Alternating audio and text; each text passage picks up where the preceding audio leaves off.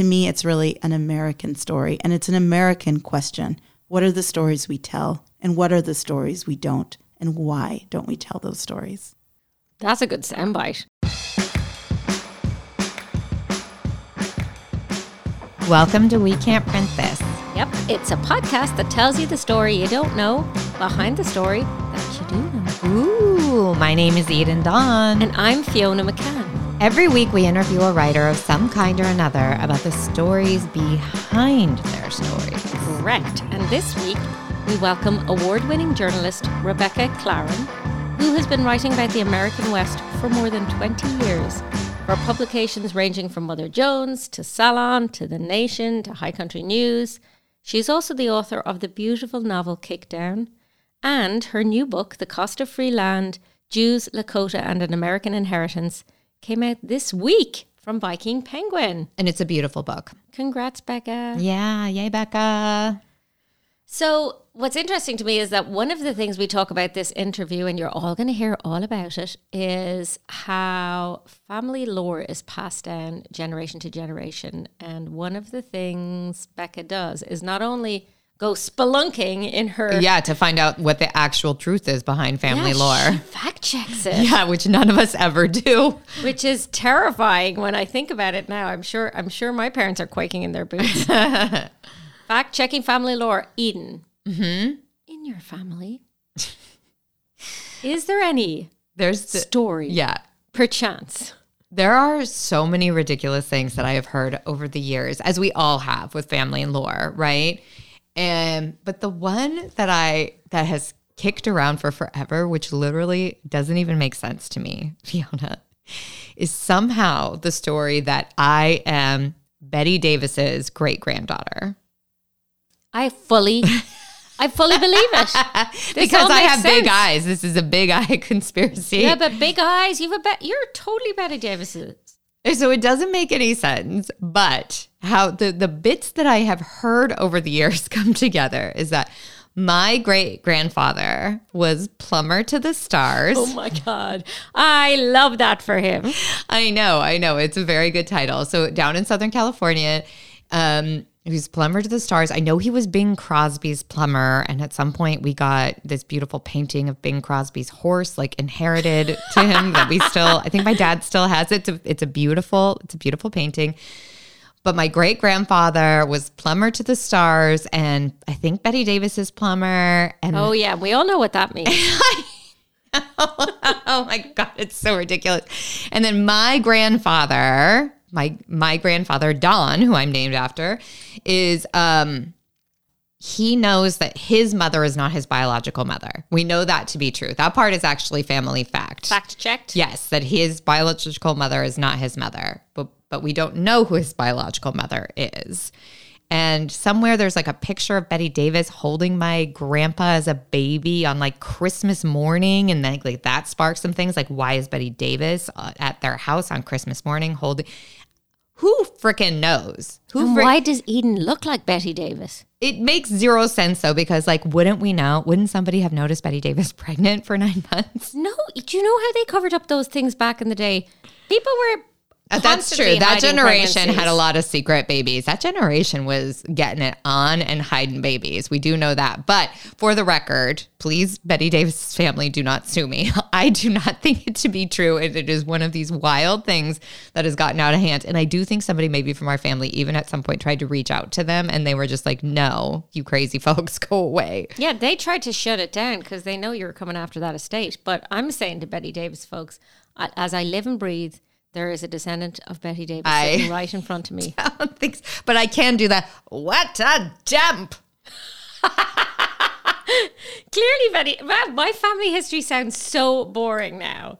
What? t- no, everyone from Ireland has like the best stories of family history always. Well, clearly they were all a bunch of rascals, and most of the stories that come down involve Irish republicanism, very heavily on my mother's side. A lot of shenanigans over there back when, um, as we were, as was handed down to us, it was known as the good IRA and not the bad one. Right. God, I'm going to trust that you on one that. down Yep. there because that's clearly up for debate. But anyway, there are a lot of stories about my grandfather's he grew up in Belfast, which was sort of, you know, where there was a lot going on. And he grew up Catholic. And I believe that his father, my great grandfather, was a tailor to the stars. No, not to the stars. To the Don't be revolutionaries. jealous. Don't be jealous of my plumber to the stars He family was a history. tailor to the revolutionaries. So he would have all of these dissenters meet in his tailor shop. And and I think that part's true. It's even appeared in a book. So that's probably already been fact checked. Fact checked. Uh, what I is kind of impossible to fact check, I suppose, is the fact that what what we were told was that my grandfather's family received a visit from a policeman um, that while he was a young lad in Belfast, uh, knocking the door, telling them just to let you know your house is going to be burnt and you'll be burnt out of it, so you better find somewhere else to go, which is a thing that happened. And the police would tell you that this terrible crime is going to happen. They knew all about it. And too bad for you because you're a bunch of Catholics. And away you go. So, as lore has it, my grandfather, who was somewhere ranging between like 11 and 17 at the time, I'm not sure where. He. It's a wide range, wide a- range. Yes, a wide range. Um, uh, he came down to Dublin to sort of find a place for them to live and spent the first night in the Phoenix Park alone and under the stars. That's what, or maybe he wasn't even alone. I can't quite remember that bit. But as Laura would have it, he spent the first night. It almost sounds kind of romantic. to Yeah, it does sound romantic a little Except bit. sometimes I'm like, he was definitely rained on, obviously. Yeah. And he'd just been told his house was, his family was going to be burnt out. So, you know, maybe not a romantic story, but uh, that was part of our family lore. And we absolutely grew up with it. Um, and I never really got to ask him about it because by the time I came along, he had no teeth. So he was hard to understand, although he was still a very talkative gentleman. But he also liked to talk to me in Irish in a very strong Belfast accent. So that made communication a little bit complicated. Yeah. All right, with that, let's get on to Re- Rebecca. Rebecca talking about her family lore. Her family lore and secret babies. Welcome, Rebecca Clarren. It is so, so nice to be here. Thanks for having me, guys. hey, girl, hey. I just also, before we get stuck into the cost of free land, want to give a shout out to your last book because I Oh. loved it. Oh, thank you, Fiona. I think you're one of 17 people not related to me who read it, but I really appreciate that. It's really, really good. And Would I you just- like to name it? Mm, Kickdown. It's an expression from like from the oil stuff, isn't it? I can never. Yeah, it's an actual oil and gas industry term for when basically when the drillers lose control and everything goes wrong. And not which is not like a petroleum engineering definition of that term, but it is mine. And uh, the book is about two sisters in Colorado who are trying to hold on to their family's land in the midst of an oil and gas boom. And it's about feelings because it's a novel, and especially the feelings of what happens when we lose control of ourselves and the people we love and our land. So Okay. that's why I named it that. Kind of a neat segue into this new book, which is very, very different. And out this week, we should mention mm-hmm. Oh, it is. It is out. In it is fact, out this today. week, Isn't it October 3rd. Oh, October third. Yeah. October 3rd. Okay. Yes. Tell us a little bit about the new book. So the new book, some people have said, and I would agree, is really a book I've been working on my entire career. I've been a reporter writing about the American West for basically my whole adult life and trying to bring nuance and understanding to our fixed ideas about this region. And you can't write about the West without writing about Native nations. And so over the course of my time as a reporter, I have had the honor of visiting Native communities. But it took me a really long time, and kind of an embarrassingly long time, I would say, to realize that all these years I had been pointing fingers at the federal government for their policies, their land policies, their water policies, their Indian policies that that had have a lasting legacy of harm. At fair, we should point fingers there. Yes, of Yeah. course. There's And a I- lot of fingers to be pointed. there are a lot more than we have Yeah. on our hands. But I had not realized that I had benefited. I had not seen the ways that I had personally benefited from policies that had harmed Native Americans because my family were homesteaders on the South Dakota prairie. They were Jewish people who had escaped terrible oppression in Russia. My great great grandfather was beaten to an inch of his life in a pogrom. And was brain damaged from it. Probably had traumatic brain injury. His whole life, the rest of his life, he was very erratic and his behavior was very problematic in many ways. And I- and I remember reading that all of his ribs were broken. I was just even thinking about his lungs, just like the Yes. the, the constant chronic pain that must have come from that. he had asthma the rest of his life and they when the russian soldiers or peasants whoever it was burned his father's house or maybe his uncle's house it's hard to know to the ground he had all that smoke inhalation so there's a legacy of the oppression that they felt in russia that they carried with them to america and they got here and they got free land. They got in on this free land the federal government had on offer on the South Dakota prairie. And growing up, all I knew was that I had these incredible stories that were told to me about their tenacity and guts and the way they always looked amazing in photographs. And like I have pictures, they really do. Like, how did they keep their dresses so white? I on don't know prairie? on the prairie, and then they their house is like an It's a sod house made of dirt, and Yeah. they're standing in dirt. front of it in perfectly white dresses and and I have photos of my uncle Louis standing on the top of a horse. Like I just had so cap was so captivated always by these stories of them, but I didn't ever make the connection until such a late period in my life to say, "Oh, but I benefited at great harm and cost to the Lakota people because, of course, the land that the federal government gave to my family was taken from the Lakota Nation. The feds had signed several treaties reserving that land for the Lakota. And then when California became a state and had this raft of natural resources, and there was interest in building a transcontinental it's not transcontinental, it's transnational railroad line connecting California to the East Coast. The railroad companies, which at the time were the largest corporations in America, so a lot hasn't changed in the way that mm, politics is often beholden to con- to big business. They recognize that just that cross national freight of bringing stuff from California to the East Coast could not support the cost of building that line and keeping it going.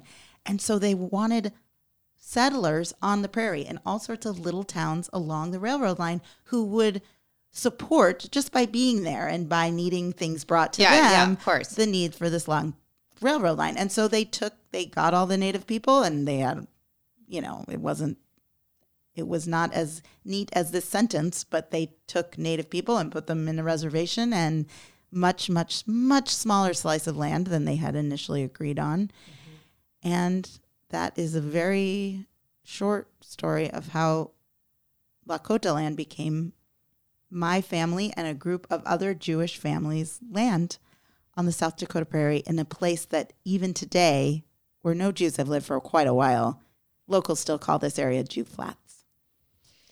Wow. The thing I really loved about your book, you did such a wonderful job of threading this needle of you can admit benefiting from systemic inequities and wrong and also have had an incredibly hard life and have had things that were wronged against you like the anti-semitism that your family faced between literally having their homes burned and nearly being beaten to death is so wrong and so bad and they benefited from systems of harm against other people. And I think for some reason that discussion seems like a newer thing that people are unwilling to look at those layers of that. Thank you. It was really important to me to sort of start to peel back what is the story behind the story of the American history we've been told. I mean, even today, a source of mine who is a professor at Sitting Bull College on the Standing Rock Reservation, his teenage son has a textbook that is used in his classroom that describes Wounded Knee, which is so widely acknowledged as a horrible massacre. A massacre, Where the federal government just opened its guns, Hotchkiss guns, on unarmed women and children. And it's referred to as a battle in the pages of this history book. I mean, it's that's just like the tip of the iceberg of the kind of lack of truth telling that I encountered in this project. I, I began to see that if you put the history of Jewish Americans or immigrant Americans and you put it side by side with the story of Native Americans, only then do you see the depth of the injustice of federal policy. You see the way the feds are extending opportunity to my family, not only with free land, but with loans and other opportunities at the same time that they are not only not extending those freedoms and opportunities to Native Americans, they're withholding them. If you just tell these stories in silos, these histories in silos, like a Jewish American history book or a Native American history, you miss something. I think that's what's interesting to me as well because we we have grown up with these silos, right? And these binaries like Jewish people were oppressed, you know, Irish people were oppressed, therefore can't be also the oppressors. Well, guess what? Guess what? Human beings are multi-talented. That's well, right. And so when we tell these stories in silos or in their sort of separate lanes, we're not telling the full story. I was really influenced in this project by this indigenous judge. Her name is Abby Abinanti. She's the Chief Justice of the Yurok Nation in Northern California. She was also a Superior Court Justice for the whole state of California in the Bay Area. And I got to write a profile about her for The Nation five years ago and spent a bunch of time in her company. And this was before this was even really a book, it was just an idea. And early on, she said to me, Listen, if you're going to look at this and you're going to grapple and start, you should grapple with what do you do about this history today. And she said, But you should study the Jews.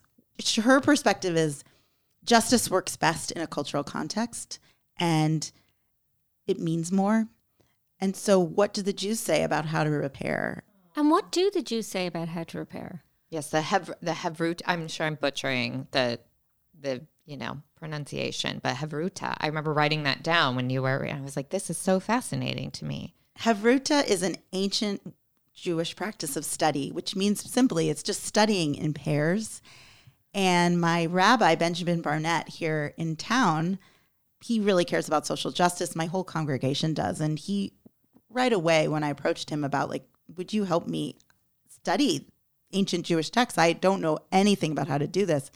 He was on board.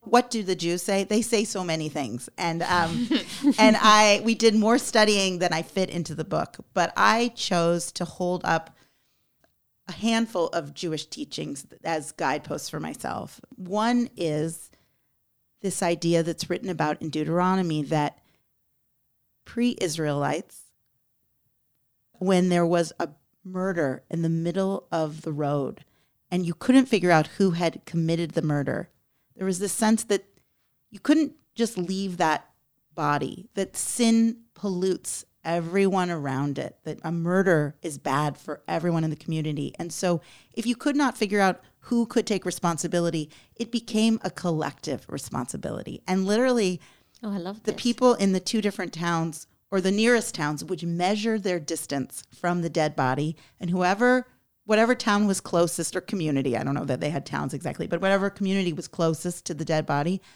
they took responsibility. And Rabbi Toba Spitzer, who wrote a sermon about this, where she takes this and she says, we all in America have to measure our own distance from the foundational sins in this country of enslaving people and stealing native land. 25% of people living in America today, according to sociologists and other historians, are descendants from homesteaders. And academics show that if you can pay to go to college, if you have a home that you own, and you're a descendant of homesteaders, if you have a second home, your intergenerational wealth that affords you that ability is probably because your family got free land that was taken from native people. Wow. Another that you can edit out if you want to, but another story is um, that I love is there's a teaching in the Talmud. Two rabbis are having this discussion in the Talmud. And one says, if you find out that a foundational beam of a house or even a palace was stolen, what do you do about it? And one rabbi says, Oh, well, you have to take down, you have to dismantle the entire palace so you can give back that beam. And another rabbi who's known as being far more pragmatic says, No, you don't have to do that, but you have to you have to find the people who the beam was stolen from and you have to pay them for it. Mm-hmm. And Sharon Brous, who's a rabbi, at the IKAR congregation down in Los Angeles and is a really amazing person. She she has a whole sermon that she wrote about this where she says, "We are living today in America on a stolen beam." I think it's very important, in my opinion, that we all begin to question what is my piece of the stolen beam? What is my distance from that originals, those original sins of America? And how do I start to pay attention in a new way?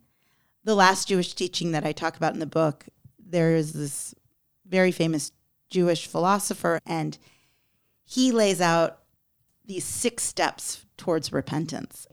The first step is just stop doing the harm and I argue in the book, I make it very clear we haven't stopped doing the harm Yeah. in federal policy towards Native nations, the racism in this country towards Native people. The harm is ongoing. And even uh, yeah, we haven't taken the basic first step.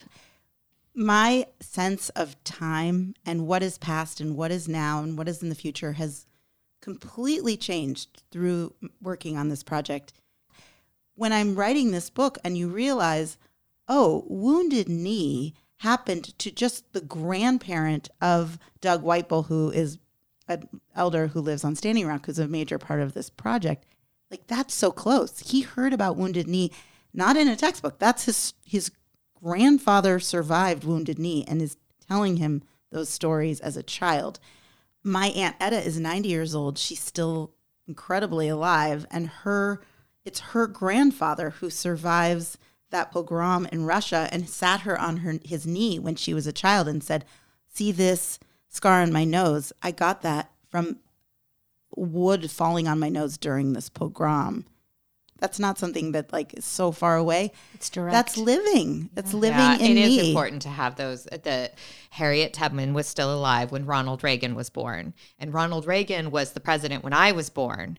So, like, that's a single person Right. between. You know what I mean? That's one lifespan between that. And when I thought of that, I'm like, that's just not that long ago. That's just not that. So the idea of being over these things is ridiculous. Well, and the legacy, I think, is the important part of it all. It, you know, regardless of who's left to tell the story, there's impacts from a historical moment that can last generationally and generationally and sort of never go away in some ways. Fiona, I have to know because I don't usually stop to ask questions to my co host rather than the author, but you not growing up in the American West, I'm curious how this book hit you because I don't know what level of like American history you learned growing up.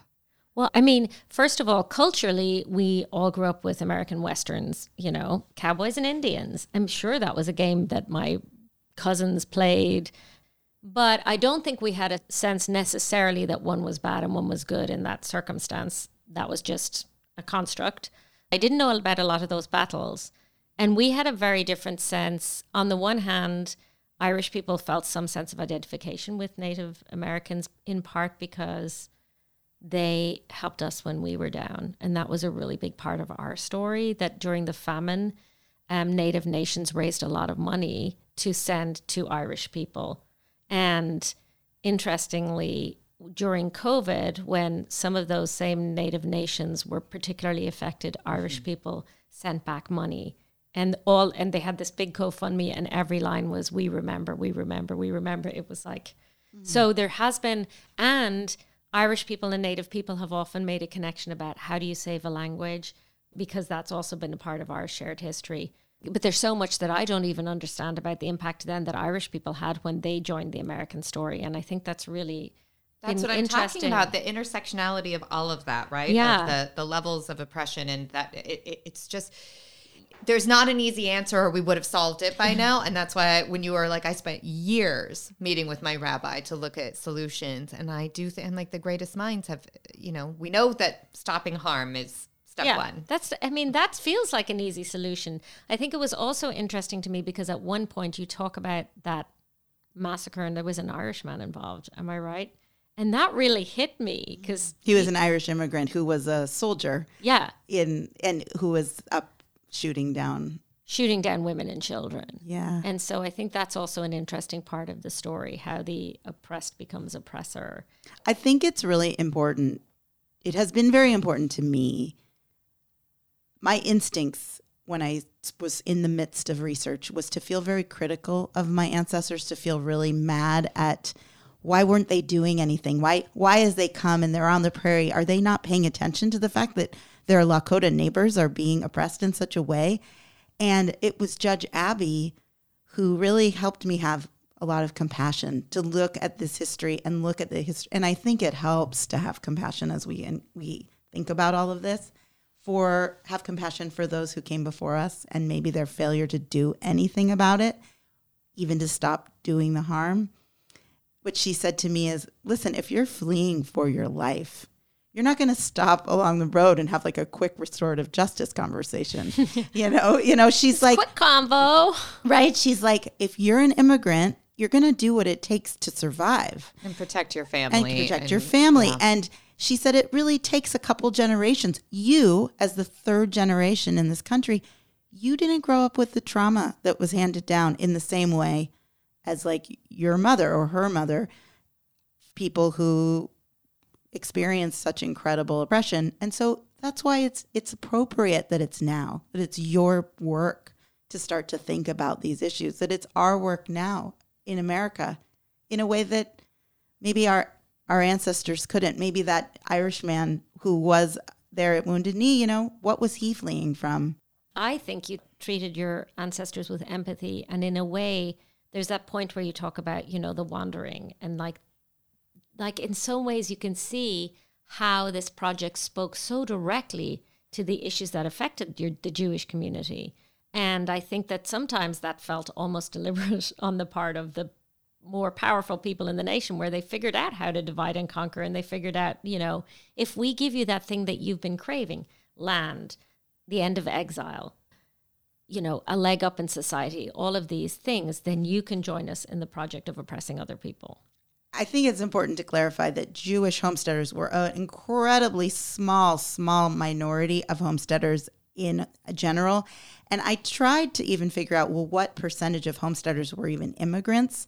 Maybe there were 30,000, 50,000 at one point. There was this incredible newspaper put out in the early 20th century called The Yiddish Farmer that was written in Yiddish and it had tips for how to become a farmer. And wow. yeah, like what do you do with your chickens? How do you plow a field? All this incredible. I mean, what? They had 12,000 subscribers at one point. Um, More successful than most media today. exactly. I know. I know. Sad and true. So, yeah, but it wasn't like it was just Jew. I think, I guess I'm doing that thing that Jews often do, which is, oh God, don't put too much of a spotlight on us. In this moment, I see I'm doing that. Like I feel a little protective of the Jews because I want to make it clear that They were small, they were small. They No, were there, the- it and it's the important to talk about them. But Laura they. Ingalls Wilder's families were Yeah. like they were the homesteaders. Oh, and she comes up in the book as well, which I kind of loved. I also was thinking of what we were just discussing about immigrants and the traditions and things that they brought. And there was a really interesting um, moment where one of was it Ruth or maybe who got her period? Do I wondered if you wanted to tell that story? I would love to. So there's this story that several of my cousins told me. They're older than me. They're almost like aunties, but they told me this story that had been handed down to them of our grandmother, my great grandmother, their grandmother. She's on horseback and she's running. She's riding as fast as she can to home because she thinks she's dying. She her her stomach is hurting like it's never hurt before. She's bleeding between her legs. Blood is dripping down her legs. And she gets to her mother. And who knows if it was a sod house at that point or a frame house, but it's not much. And she gets off the horse and she says, Mom, I think I'm dying. At which point, my great great grandmother, Fega Etka, slaps her daughter and says, Mazel Tov, may you have many children. And Slaps this her. slaps her. And I did some research and and that was so shocking to me. And I did a bunch of research and learned this was actually super common in Europe. the slap? The The slap. slap! It's not a enough. You have mind-numbing cramps. You have to get slapped on And you're top bleeding of and you think you're going to die, and then It- your mom smacks you across the face. It was this like it was akin to like break a leg in showbiz. It was like we're gonna slap you as like a hedge against not ever having children, basically. also there's thoughts that maybe it was a a sort of it was getting at the shame associated with fertility and like sort of like wise up. Don't don't make any mistakes here with those legs open you know? And i write in the book about how i was very grateful that my great grandmother ruth never slapped her daughters. That slap did not come down to me last weekend i was at a family reunion there were 90 Sinykin descendants at, in attendance of this Wow. of this 90. and I was asked to read from the book. Probably the most nerve wracking reading I will do, I will say. And um, my cousin stood up and said, I was slapped. Her great grandmother was my great grandmother's sister. And apparently she must have slapped her daughter, who slapped her daughter, who slapped both of her daughters, who are my third cousins, who just a side note in my family, third cousins, I feel very close to them. Like my kids were playing with their fourth cousins, and everyone is like, everyone counts, everyone's involved. It's this really very special family, I will say. But the one side continued the slap and one side didn't. Yes. And I didn't know when I finished the book and filed the book, I have a line in there that said, you know, the, the slap stopped, but it didn't. I mean, my cousins are not slapping their kids, but you know what I mean? And and it was it's been really an amazing it's so hard to write about your family. It is so fraught and I would not recommend it to anyone. but I will say these a few of these kinds of moments have happened where I feel so grateful that I got the chance to to write this family history for so many reasons, but in the kind of healing that I I hope I'm right in saying it can foster and that my cousin and I were just texting this morning and she said that has always felt so upsetting that I was slapped and I didn't understand it. And it really helps to understand the roots of where that came from. Oh wow. oh. What a oh, gift. Look at that. That's amazing. It's amazing. It makes me want to cry. key. Yeah. Yeah. I mean, it kind of it, it it takes away any sense that she herself had done something wrong or, you know, anything like that and and grounds it in just this deep hundreds of years old history. That's um, incredible. Yeah, let's talk more about the writing about your family and interviewing your family because I really loved the mental picture of you going out to interview your great aunt with her perfect pink lipstick. My Aunt Etta is my grandmother's younger sister. She is so adorable and she's, you know, always got a matching blue outfit and perfectly coiffed white hair. And she looks maybe fragile and she is not. She is a total formidable, stubborn, amazing person who has really shepherded our family history in the way that her own mother did. So, in her home in Minneapolis, in an area that is known as St. Jewish Park, she's lived in the same house for over 50 years. And there are six generations of Sinykin descendants blasting every surface area of the walls. And in closets where some people would store food or coats, she has boxes and boxes of like ancient letters and photographs and deeds to our homesteads. And Oh, we all need an Aunt Etta, I'm- honestly. It's like there's a family one- museum. One person in the family seems to take that on, It- it- and now I'm concerned because Not it. there's not anyone.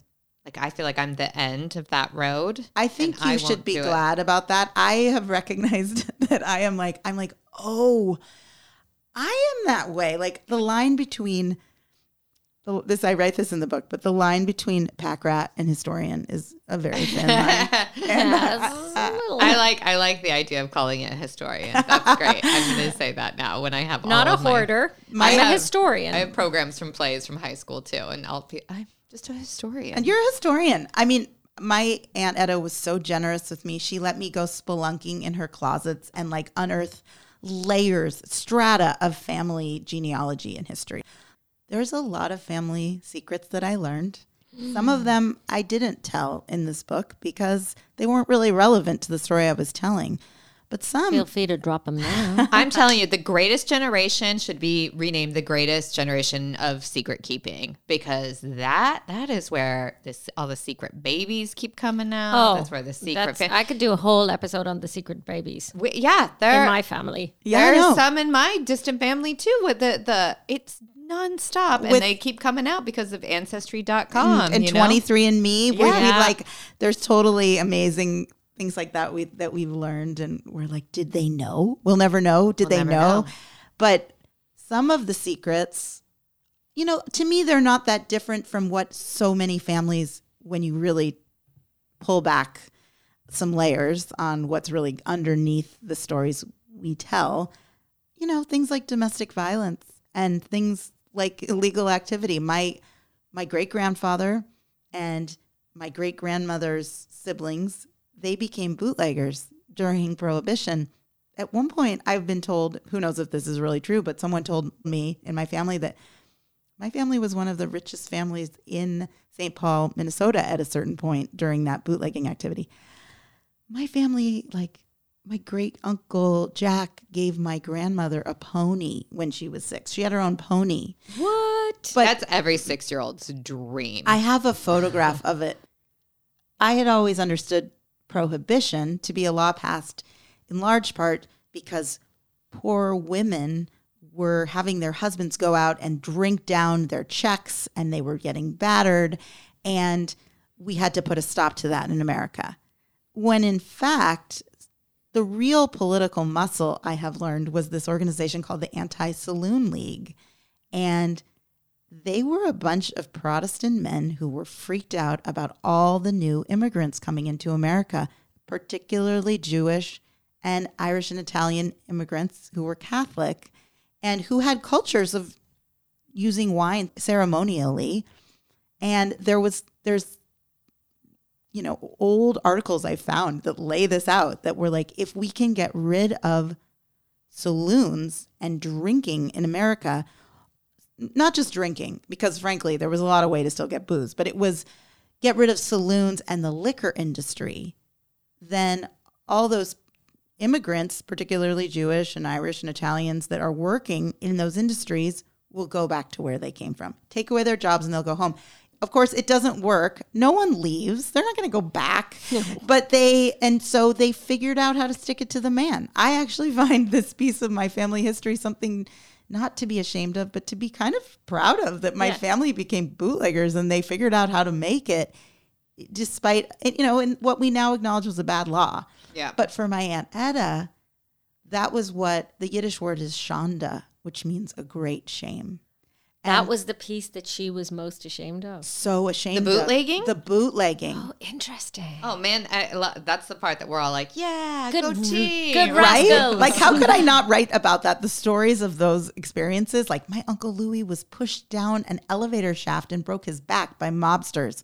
Like, there's so many amazing stories I write about in this book about the illegal bootlegging activity. There was, this wasn't my family, but there was a Canadian family who were Jewish that were doing so much bootlegging that their boat that they would go across Lake Erie to Canada to the United States was called the Mazel Tov. Like you cannot make that stuff up, I love right? it. That is very good. It's That's so very amazing. good. Yeah. And yet, I mean, and so interesting that I was a little concerned when I started working on this book that my family would be offended or protective that I was trying to write this entangled history. No, to a person, everyone is so proud.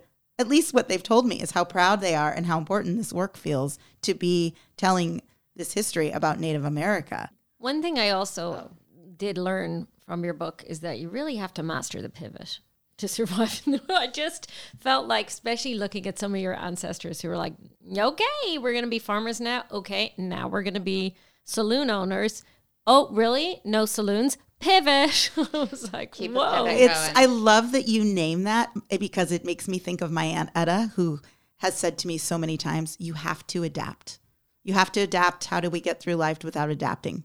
Adapt and pivot. And uh, I think that's she learned that from her family, clearly. Yeah. I'm really, I'm, in some ways, I kind of want to put this book into the hands of literally everybody who lives in America and say, because I do think I do want to bring Do it, it. back to Do our. it, Fiona. I shall. Fiona I will shall take up those arms.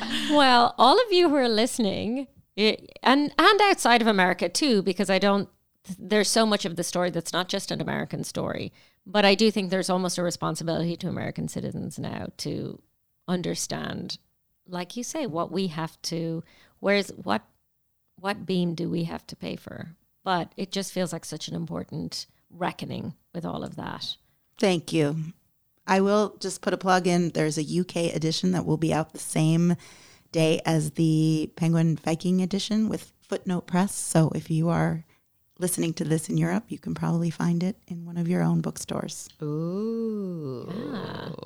Do you think the English could read it too? Yeah. Do you think? Do If you and you won't have to read the word color spelled incorrectly. right. Thank God. And glamour. this book was such an undertaking.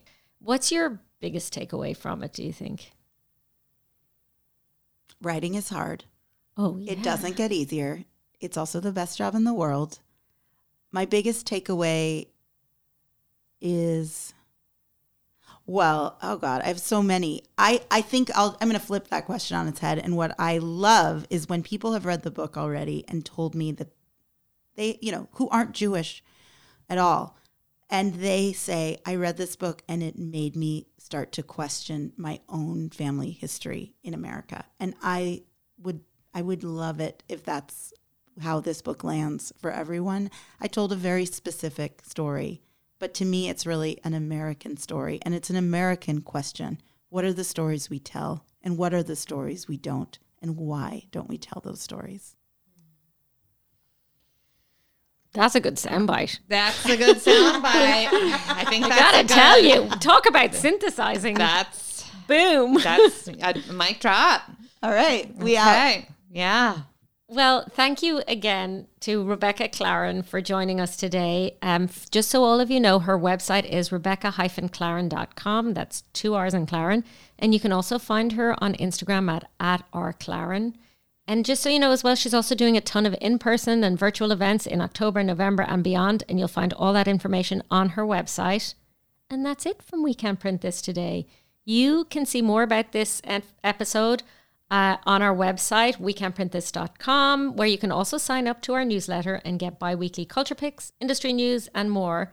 And follow us also on Instagram at We Can't Print This. Follow us. Um, also, a small reminder that we are not backed by anyone. We are two independent journalists who interview other writers because we love it and writing.